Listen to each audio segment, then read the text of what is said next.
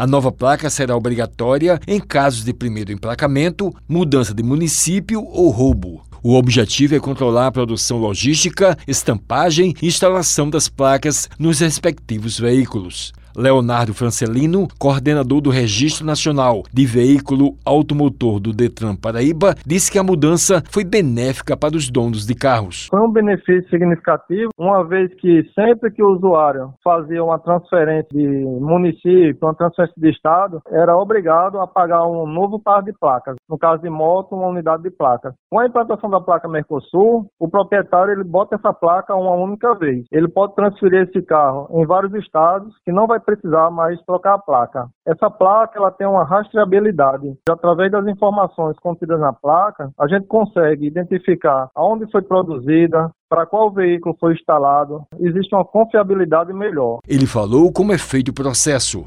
Se o usuário está transferindo da cidade de João Pessoa para a cidade de Campina Grande. O sistema do Detran obrigatoriamente vai fazer essa conversão de placa cinza para a placa Mercosul. Se ele vai mudar a categoria, então obrigatoriamente o sistema já vai fazer essa conversão e o usuário vai precisar trocar essa placa. Leonardo passou orientações importantes aos motoristas. O usuário precisa estar informado dessa situação. A placa é uma placa mais segura, que ela tem uma rastreabilidade. Futuramente, a placa vai ser lida através do QR Code que já consta nela. A fiscalização de trânsito vai poder identificar mais rapidamente esse veículo. Na hora que o agente de fiscalização fizer a leitura desse QR Code, de imediato ele vai saber todos os dados do veículo. Quem tiver mais dúvida, pode procurar o setor de registro de veículo quanto o setor de Renavan. Ou pode acessar o site detran.pb.gov.br. Wellington Sérgio para a Rádio Tabajara, uma emissora da EPC, Empresa Paraibana de Comunicação.